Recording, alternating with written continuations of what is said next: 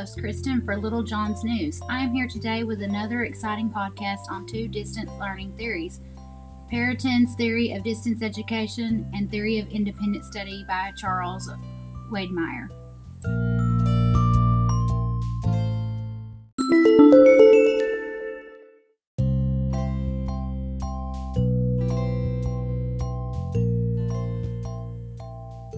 Perraton's theory and Wedemeyer's theory have many similarities and differences in their methods. They are both similar in that they both say to use multimedia to present the content. They are different because Perraton's theory states that a teacher can use any media to teach any content. One effective method of learning is to use discussion.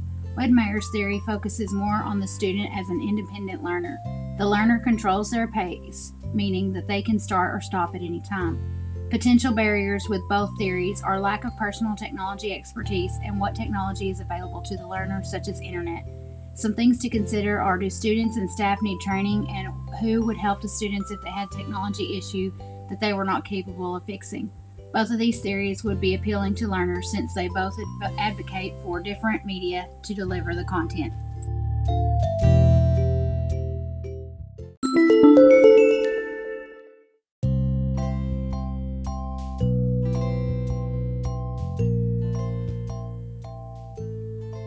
After reading the different theories, I have pulled ideas from several theories for distance education to make my own theory.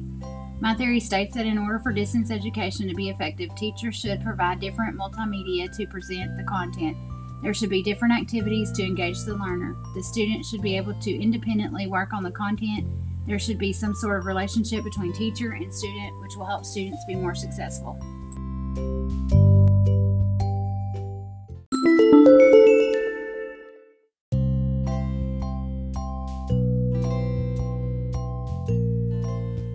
A lot of theories on distance education. Perraton and Wedemeyer are just a couple. They are similar and different. My own theory was pulled from several distance educational theories. Thank you for listening to another exciting podcast about distance education theories. This is Kristen from Little John's News signing off. Until my next podcast, good night.